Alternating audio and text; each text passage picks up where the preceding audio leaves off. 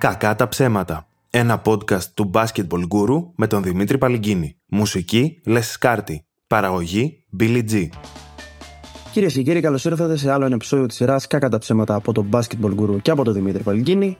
Είναι ένα από τα πιο δύσκολα επεισόδια που έχω γράψει, που έχει χρειαστεί να γράψω σε αυτόν τον ένα χρόνο του podcast. Είναι από τις πιο δύσκολες, από τις πιο δυσάρεστες επικαιρότητες που έχει χρειαστεί να πρέπει να μιλήσω και να πω παπαριές από πάνω που υποτίθεται ότι είναι αστείας. Έχουμε το ναυάγιο στην Πύλο που έγινε πριν κάποιες μέρες. Ότι με ξανακούτε το επεισόδιο αυτό σε μελλοντικό χρόνο μπορεί να σε φάσει πιο από όλα τα ναυάγια, λέει, γιατί δεν είναι ένα σπάνιο φαινόμενο. Αναφέρομαι στο ναυάγιο που έγινε στην Πύλο με κυριολεκτικά εκατοντάδες νεκρούς, ανθρώπου που προσπάθησαν να έρθουν στην Ευρώπη γιατί δεν μπορούσαν να ζήσουν στη χώρα τους και εμείς είπαμε όχι καλύτερα να πνιγείτε. Πάνω κάτω δηλαδή, αυτό έγινε. Δεν θα επεκταθώ ιδιαίτερα σε αυτό. Υπάρχει ένα πάρα πολύ ωραίο κείμενο του Νικόλα Δωραδικόπουλου στο Basketball Guru που μπορεί κάποιος να διαβάσει άμα θέλει. Μου φάνηκε πολύ ενδιαφέρον, πολύ καλογραμμένο και πολύ ωραία οπτική με την οποία συμφωνώ και αν θέλει κάποιος μπορεί να πάει να διαβάσει αυτό. Γενικότερα, μεγάλα παιδιά είμαστε. Δεν νομίζω ότι θα ακούσει κάποιος το podcast μου και θα πει Α, τελικά αυτό δεν το είχα σκεφτεί. Καλό θα ήταν να μην πνίγουμε παιδιά, άντρες και γυναίκες στη θάλασσα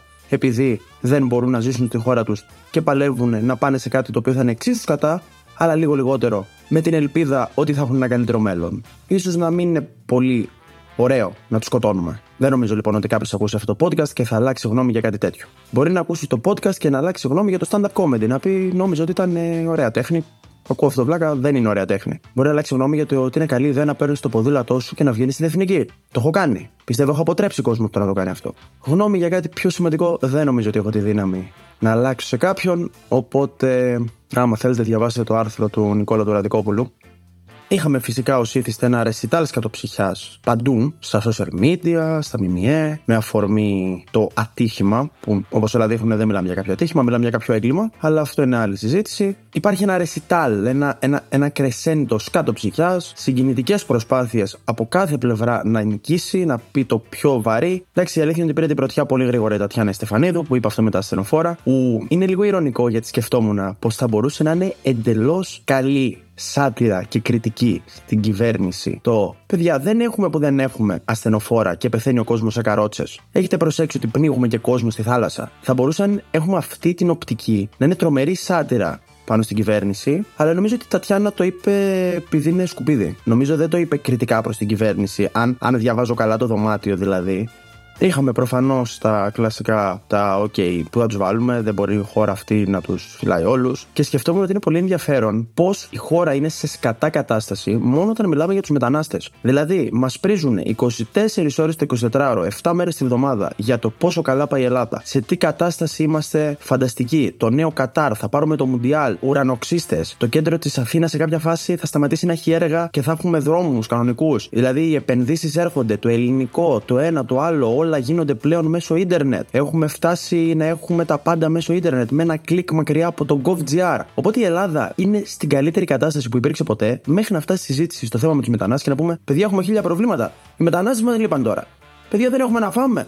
Θα έρθουν και οι μετανάστε να μα πάρουν τι δουλειέ που, που, που, που, που πεινάμε, δεν έχουμε να φάμε. Οπότε μου φαίνεται πολύ ενδιαφέρον ότι το πρόβλημα εμφανίζεται μόνο εκεί ανοίγεις να διαβάσεις ειδήσεις για το ναυάγιο και το πρώτο που πετάει αυτή τη στιγμή που αυτό το επεισόδιο είναι Διαψεύδει το BBC το ελληνικό λιμενικό. Μια χαρά. Γιατί παίζουμε και αυτό, υπάρχει αυτό το narrative, αυτή η εκδοχή που παίζει αυτή τη στιγμή, ότι εμείς ναι, μπορούσαμε να τους βοηθήσουμε, πήγαμε, αλλά μας είπαν οι άνθρωποι όχι. Και εμείς τι να κάνουμε; Με το ζόρι να τους σώσουμε, δεν γίνονται αυτά τα πράγματα. Αν έχει αποδείξει κάτι η ελληνική αστυνομία, το ελληνικό λιμενικό και όλα τα σώματα ασφαλείας, ένα πράγμα να έχουμε αποδείξει είναι το σεβασμό μας στην ακαιρεότητα των θεσμών και στο δικαίωμα του ανθρώπου. Και γενικά, ναι, είμαστε καλοί. Είμαστε πολύ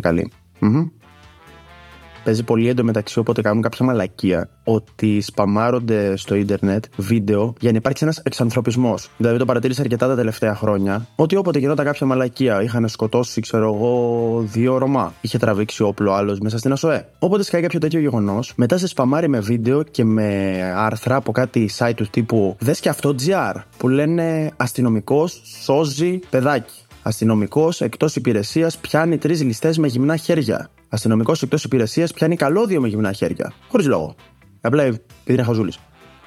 Οπότε βγήκε ένα αντίστοιχο άρθρο τις τελευταίες μέρες. Δεν ξέρω γιατί, δεν ξέρω τι μαλακία παίζει να κάνανε. Βγήκε λοιπόν ένα αντίστοιχο άρθρο τις τελευταίες ημέρες. Παίζει να το είδατε γιατί ψηλό έγινε viral και επίση το ανέβασε και στο Instagram. Οπότε όσοι με ακολουθείτε, που φαντάζομαι ακολουθείτε, όλοι το είδατε. Που λέει αστυνομικός έσωσε γατάκι και μετά αυτό τον δάγκωσε. Και σκεφτόμουν αυτή είναι η είδηση. Δηλαδή το επόμενο άρθρο ποιο θα είναι. Αστυνομικός μαγείρεψε για την κοπέλα του γιατί δούλευε βραδινή βάρδια και δεν του πέτυχε η βελουτέ. Του κόψε η σάλτσα. Δηλαδή, φαντάζομαι πολύ εύκολα τον επικοινωνιολόγο να προσπαθεί να βρει κάτι να ανεβάσει και να μην βρίσκει τόσο πολύ που να φτάνει σε αυτό με το γατάκι. Δηλαδή, να λέει ρε παιδιά, συγκεντρωθείτε λίγο. Τις τελευταίες δύο εβδομάδες έχετε περάσει καμιά γριά απέναντι, έχετε βοηθήσει κανένα παιδί, χτύπα ξύλο, έχετε σώσει κανένα παιδί από νοσοκομείο, τίποτα. OK, okay, θα παίξουμε το χαρτί με το γατί.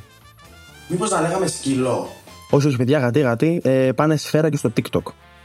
Φυσικά κηρύξαμε τρίμερο εθνικό πένθος, που νομίζω είναι το νέο χαρτί που έχει κάθε κυβέρνηση πλέον. Πώς σπαμάραν το διάγγελμα και είχε γίνει meme, που ο Μητσοτάκης ό,τι και να συνέβαινε, άνοιγε μια κάμερα όπου και να βρισκόταν, πέταγε και ένα πανίγκριν screen από πίσω να μην φαίνεται ότι είναι στο ρέθυμνο. Και έβγαινε και έλεγε συμπολίτες μου, τα πράγματα έχουν πάει σκατά. Την έχουμε γαμίσει, σφίγγουμε δόντια. Κάτι τέτοιο δεν έλεγε. Πλέον το νέο μας δυνατό χαρτί, ο νέος μας άσος στο μανίκι, είναι το τρίμερο εθνικό πένθος. Σκοτώσαμε. 500 πόσους σκοτώσαμε. Παιδιά, εθνικό πένθος, τρίμερο. Βγήκε ο Μπογδάνος, έκανε μια πολύ σοβαρή δήλωση. Είπε ότι δεν αναγνωρίζει το εθνικό πένθος. Ό,τι και αν σημαίνει αυτό. Δεν ξέρω ακριβώς τι σημαίνει ότι δεν αναγνωρίζει το εθνικό πένθος ο Κωνσταντίνος Μπογδάνος. Θα συνεχίσει κανονικά να δουλεύει; Τι δουλειά κάνει; Δεν ξέρει κανένας; Θα συνεχίζει να παίζει κιθάρα αυτές τις δύο μέρες; Δηλαδή δεν πιστεύω ότι υπάρχει περίπτωση ποτέ στον κόσμο να πει ο Μπογδάνος Λοιπόν, τρίμερο πένθος, δεν κάνω τίποτα. Και ένας στον κόσμο να βγει να πει: Κωνσταντίνε μου, δεν γίνεται αυτό το τρίμερο, πρέπει να βγει αυτή η δουλειά που σου λέγαμε. Δεν νομίζω ότι κάνει τίποτα. Ο τύπος είναι χομπίστας, παίζει να δουλεύει λιγότερο και από το Ρένο Χαραλαμπίδη. Νομίζω ότι απλά ήθελε να πει την κοτσάνα του. Ναι, νομίζω ότι αυτό έγινε.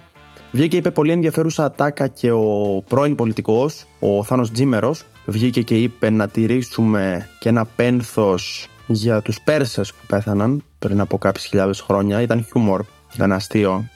Ναι σκεφτόμουν πάνω γι' αυτό το λόγο είσαι μοναδικός νεοφιλελές που δεν έχει μπει στην Βουλή και ο Βεσεκόβο παίζει να μην πεις και ποτέ. Δηλαδή, με το σκεφτείς, όλοι οι υπόλοιποι έχουν πει. Όλοι οι υπόλοιποι έχουν έτσι μπει λίγο δημόσιο χρήμα. Ο τύπος κάνει tryhard τόσα χρόνια και δεν έχει καταφέρει να περάσει τις 150 ψήφους. Παίρνει ίδιο αριθμό ψήφων και παλεύει με κόμματα που απλά σκέφτηκαν ένα λογοπαίγνιο και το κάναν κόμμα για να το μοιραστούν με τον κόσμο. Να γίνουν viral. Οπότε ναι, ο Κωνσταντίνος Μπογδάνος δεν τήρησε το εθνικό πένθος, συνέχισε δυναμικά τη δουλειά. Εγώ που έχω και μετοχές στο Λούμπεν που σας είχα πει την προηγούμενη φορά, ένιωσα μια ανακούφιση με αυτό και η ζωή συνεχίζεται, παιδιά.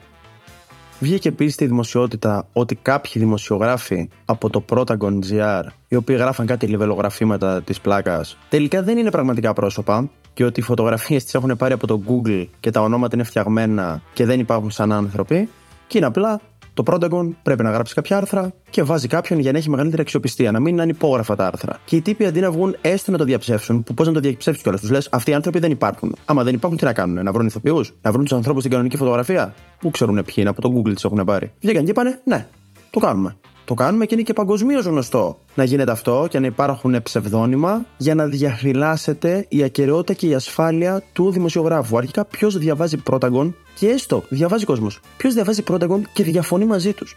Ποιος θα το διαβάσει και θα πει: Όχι, αυτός είναι επικίνδυνος. Παιδιά, εγώ είχα ξεχάσει ότι υπάρχουν. Αλλά μ' άρεσε ότι το πήγαν full επίθεση και επίσης μ' άρεσε και σαν ιδέα. Γιατί, Γιατί να πληρώνεις δημοσιογράφους να γράφουν αυτά που θες εσύ, να τους δίνεις ένα παιδί μου non-paper και να τους πληρώνεις κιόλας το 2023. Παιδιά, έχουμε το chat GPT παίρνεις το chat GPT, το βάζεις να βλέπει όλη μέρα Sky, του πετάς και κάποια άρθρα από την καθημερινή, του βάζεις και λίγο Μπογδάνο Λατινοπούλου μπροστά, του πετάς και κανένα αστείο του Σίλα, Σεραφείμ και του Βουλαρινού, σου λέει σε κάποια φάση το chat GPT, εντάξει δεν αντέχω άλλο, εκεί του βάζεις Νεφέλη Μεγ και τέλος. Έχεις αρθρογράφηση για το Protocol. Του γράφεις κιόλας. Please find me random photo of a white person that looks like a δημοσιογράφος, article creator και έχεις τζάμπα άρθρα για να γράφεις.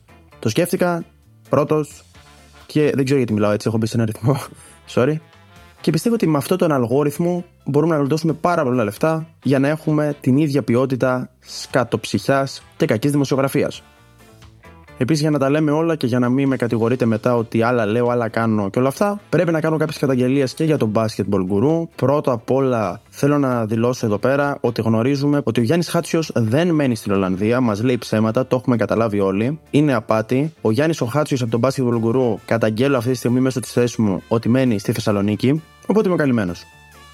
Έγινε πολύ viral στο Luben, έβλεπα τώρα πριν να ανοίξω, γιατί σα έχω πει από εκεί ενημερώνομαι. Φαίνεται ότι το αναφέρω συνέχεια, γιατί έχω και μετοχέ πλέον. Έγινε πολύ viral ένα γράμμα που άφησε ένας φοιτητής σε μια πολυκατοικία η οποία έλεγε να σου πέσει πολυκατοικία που στείνεις, γιατί πας και βαράς τρυπάνια, ενώ εγώ διαβάζω για την εξεταστική. Πόσο κακομαθημένος παίζει να είσαι στη ζωή σου, πόσο, πόσο εύκολα παίζει να σου έχουν έρθει τα πράγματα στη ζωή σου, ώστε να απαιτείς να σταματήσει μια κατασκευή, η οποία δουλεύει, φαντάζομαι, στις ώρες που επιτρέπεται. Γιατί δεν έγραφε ότι βαράτε 5 ώρα το πρωί, ή ότι βαράτε τις ώρες κοινής ησυχίας. Ο τύπος έλεγε απλά: Εγώ, παιδιά, διαβάζω, ξύπνησε 11 η ώρα, θέλω να διαβάσω άλγευρα 2, γραμμική άλγευρα, στατικό 4 και εσείς δουλεύετε. Ε, δεν γίνεται έτσι, παιδιά. Δεν γίνεται έτσι δουλειά. Αν ακολουθούσαμε αυτό που λέει αυτός ο τυπάς από το Λούμπεν, αυτός ο φοιτητής, δεν θα υπήρχε Αθήνα. Αυτή τη στιγμή στην Αθήνα θα μέναμε ακόμα σε καλύβια, δεν θα είχαμε πολυκατοικίες. Το φαντάζεστε. Να είσαι σίγουρο οδηγός και να έρχονται να σου λένε: Λοιπόν, παιδιά, ό,τι κάναμε, κάναμε. Σταματάμε για το επόμενο διάστημα να δουλεύουμε. Θα μείνει στα μπετά για κάποιο διάστημα. Να λες για ποιο λόγο; Ε, δίνει η Μαριάννα από το δεύτερο Πανελλήνιες. Μαριάννα είναι δευτέρα λυκείου. Θέλει να βγάλει την ύλη νωρίς.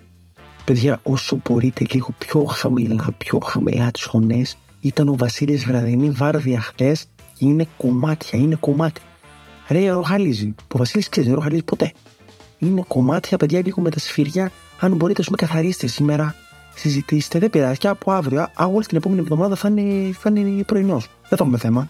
Κόβω το χέρι μου ότι αυτός ο τύπος παραγγέλνει με βροχή. Μέσα σε όλα αυτά πήγα και στην Πάτρα στη συναυλία του Lex το Σάββατο. Κατεβήκαμε το αμάξι. Έβρεχε και τη μια μισή ώρα που έπαιζε ο Lex. Καταγγέλω εδώ πέρα, σε αυτό το σημείο. Γίναμε μουσκεμα, αλλά άξιζε, θα θυμάσαι για πάντα, ρε παιδί μου. Εκείνη τη συναυλία του Lex στην Πάτρα. Είχαμε κολλήσει την πνευμονία, λέει ένας φίλος μου. Πολύ ωραία θα μας μείνει, αξέχαστη πραγματικά. Ακούστηκε και το καθιερωμένο Μητσοτάκι, ναι, που γέμισε αισιοδοξία τους Σιριζέου φίλους μου για ανατροπή κάναν τη σκληρή τους αυτοκριτική. Είπανε αυτό λείπει από τις συναυλίες, αλλά ευτυχώς φέτο έχουμε πολλές συναυλίες το καλοκαίρι, ώστε να δώσουμε πόνο, να δώσουμε αγώνα, να κάνουμε ό,τι είναι δυνατό και περνάει από το χέρι μας, αλλά περάμε και καλά έτσι. Παιδιά, αυτό είναι το βασικότερο. Με το ξεχνάμε, γιατί στην τελική τι σημασία έχει η ανατροπή, αν δεν έρθει, κάνοντας πράγματα που μας κάνουν να περνάμε καλά, χωρίς να χρειαστεί να σκεφτόμαστε, να δουλεύουμε και να προσπαθούμε. Έτσι δεν είναι.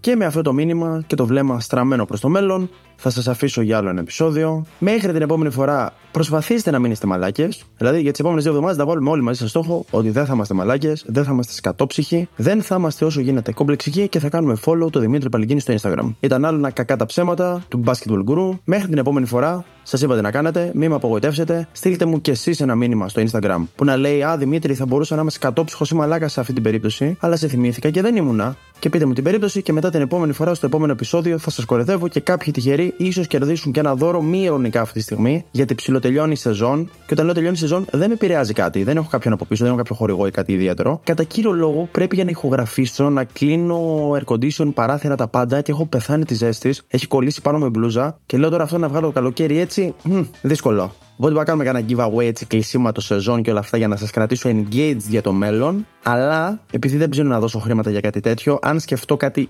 fun και τζάμπα θα το κάνω. Μέχρι την επόμενη φορά λοιπόν, σας είπα τι να κάνετε και να είστε καλά. Καλή συνέχεια. Ήταν το Κακά τα ψέματα. Ένα podcast από τον Basketball Guru με τον Δημήτρη Παλυγκίνη. Μουσική Λεσκάρτη. Παραγωγή Billy G.